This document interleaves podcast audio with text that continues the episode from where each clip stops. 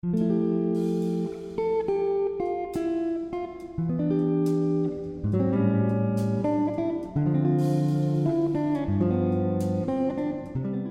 家好，我是校长爸爸黄登汉，今天要跟大家聊一个非常非常时尚的问题。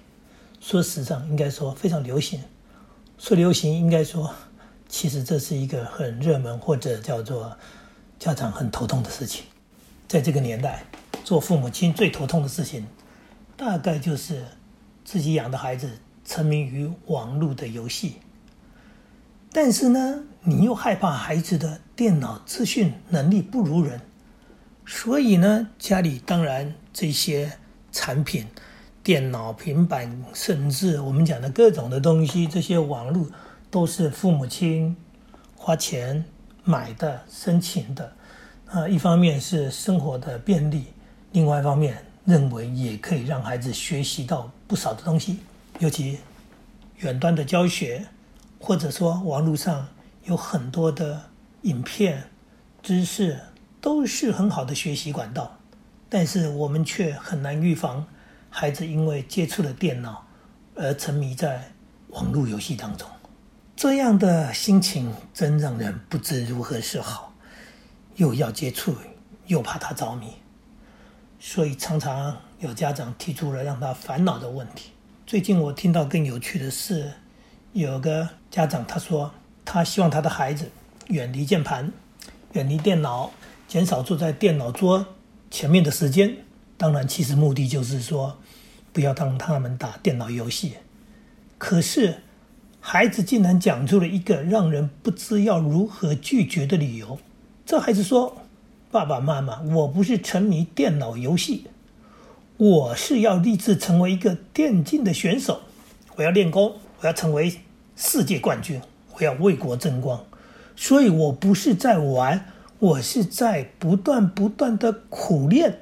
希望爸爸妈妈能够支持我，这理由可真是冠冕堂皇，而且听起来甚至是令人感动啊，伟大！孩子呢，他要花更多的时间来练功，甚至呢，爸爸妈妈，你们是不是应该花更多的钱买更新？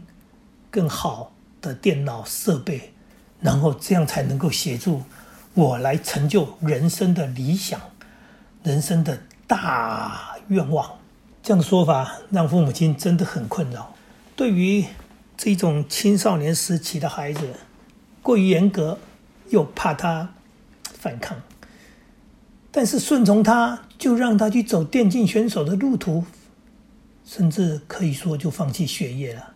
放弃了正常的学习，然后你还要让他日以继夜的打电脑游戏，不但不能阻止，还要支持，这叫做父母亲的如何是好呢？没有错，这些年来时代的转变，电竞产业在世界各地，在台湾也都在蓬勃发展，有很多孩子们。也就拿着这所谓的电竞作为他生涯的目标，在玩手机、玩电脑，那打游戏，这看在家里家长爸爸妈妈的眼中，真是头痛啊！因为你发现他们黏在那上面的时间增长，正常的生活也没了，正常的学习也乱了，所以这。常常就成为亲子之间口角冲突的一个开端。可是面对的孩子说：“这是我的梦想。”或者直接对父母亲说：“你不懂。”这样的一种控诉，父母亲真的是束手无策吗？那我们在教养上难道就没有办法了吗？或者应该这么说，做父母亲的，我们能够放心就让孩子去走这条路吗？所以。到底“电竞”这两个字代表的是什么？那么孩子把这当做他人生的目标，真的没有问题吗？如果你直接讲道理，你用你的经验去跟孩子谈，孩子根本听不进去。为什么？因为你说的是以前的事情，这个是新的东西，你根本不懂。哎，你年轻的时候没有这个东西，所以你没办法讲。你在里面讲的人生大道理，孩子根本不想听你训话，你如何能够说服孩子让他放弃呢？当孩子不愿意听你说的时候，不愿意接受你指导的时候，第一个这是一个冲突，第二个你更无力，因为他连听都不想听，你如何去跟他讨论？如何去教导？那这要怎么办呢？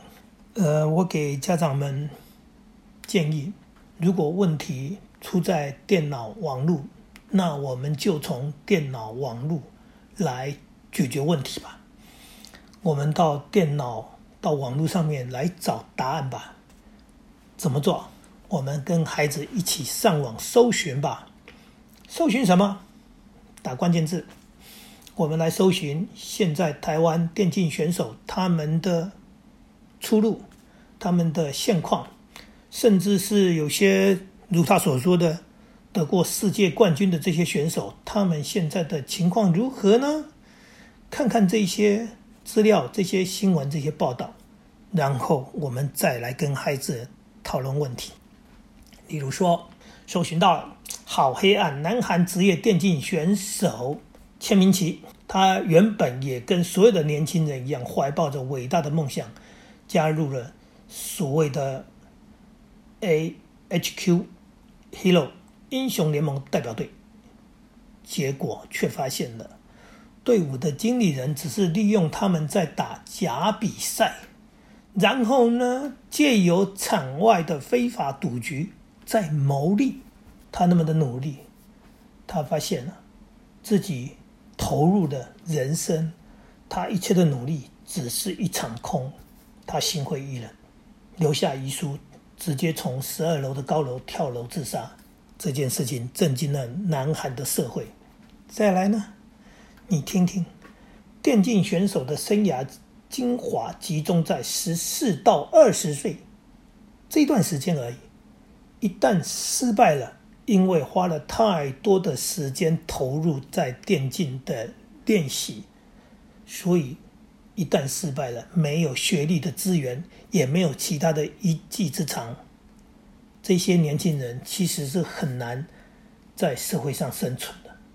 所以，这个绝望的签名旗，他在脸书上留下了悲愤的遗言，叙述自己被骗的过程，然后。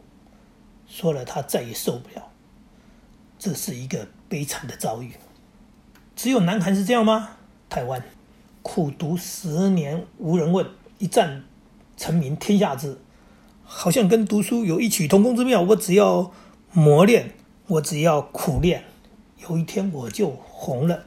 全球知名的英雄联盟中路选手西门叶说。刘书伟，他曾经是台湾电竞界备受期待的一颗新星，然后却因为跟母队的契约纠纷，半年不能参赛。他在接受新闻专访的时候感慨说：“电竞选手看似风光，其实只是被压榨的另类台劳。简单的说，你不要以为是选手，其实你就是一个劳工。”只是个另类的劳工而已，这是在台湾电竞界发生的事情，一样并没有那么美好。电竞产业绝对是一个非常崭新的产业，电子游戏的发展从开始到现在也只不过就是三四十年而已，而且把电竞当作职业运动，严格来说也才这十几二十年不到，相距跟其他。百年以上的职业运动相比，呃，电竞不但许多的制度规范还没有建立，甚至到目前还没有任何人可以以电竞选手这个身份真正的来完成他的人生。这么说的，就是说很多人其实都只走了一半。嗯，一零一人力银行深入的分析，想要具有电竞选手。这个工作经历的这些人受访者，他们指出，他们的平均月薪只有三万出头。那如果你想要拥有更高的收入，你就一定要在比赛中崭露头角。简单的说，要赢，要红。所以，现任电竞公司中国数码文化的董事长特助江大成他直言：如果你打不出成绩，你没有顶尖选手的身手，那简单的说，你就准备去炸鸡排吧。这个不是嘲讽，他的意思就是你可以离开了，去去找一个呃那个其他的简单的工作去做做吧。事实上，真正的电竞比赛跟我们青少年朋友想象的差很多。他以为是在那边玩，并不是如此的，他是非常疲惫的。五个人一队，每天都要面对实力相当的对手，无时无刻要跟对方五个人拼战术、想对策，全神贯注。通常打了两场就精疲力竭了，而且这跟一般人不同的是，你每个动作都有非常多的人在同步观看，所以只要有失误，你就会遭受众人的嘲笑唾弃。这跟你在打 game 在玩游戏是有非常非常大的落差，也就是说，你必须面对的承受非常巨大的压力。然后，就算你有成绩，你比赛的成绩不错，挤入了一线的队伍，入行的月薪大概是四五万块钱，高阶的选手大概是七八万块钱，更高阶的月薪可能可以十万。其实这收入也是普通。为什么？因为高薪不易争取到以外。最重要的是，电竞选手的职业生涯非常短暂，平均大概只有十。五个月左右，多数选手在二十三岁就退休了。二十三岁退休代表什么？那接下来你还有几十年的人生怎么过？你这几个月、几年的时间赚的钱就足够来支撑你一辈子的吗？所以，作为一个电竞选手的生涯如此短暂，游戏呢又淘汰的非常快速。在韩国就有这样的说法：一游戏一选手，再厉害的选手，只有在这一款游戏发光发热。当你这个游戏没落的时候，你的选手生涯就结束了。那只不过是短短的几年，所以不要以为电竞选手是坐在椅子上不需要体力，那就不会随着体力随着年龄下滑可以长久的工作。不好意思，事实上不是这样。电竞选手因为需要高度的专注力和敏锐的判断力，所以黄金时期非常短暂。就这么二十几岁就要淡出舞台，然后就算你是顶尖的世界级高手，一样不到三十岁就失业了。这样的人生选择，这样的人生投资，未免也太残酷。答案就在电脑网络里面。我们就跟孩子坐在电脑前面搜寻、阅读这些资料，然后好好来讨论一下，这到底是不是一项很棒的好的工作？这是不是值得你把人生的一切就投入？然后这样子的人生将来怎么办？我觉得这才是最实际的一种处理方式，也就是不必跟孩子说大道理。我们就实实在在的来搜寻吧，来看资料吧。那如果清楚了，如果明白了，我想问题也就解决了。以上，谢谢大家。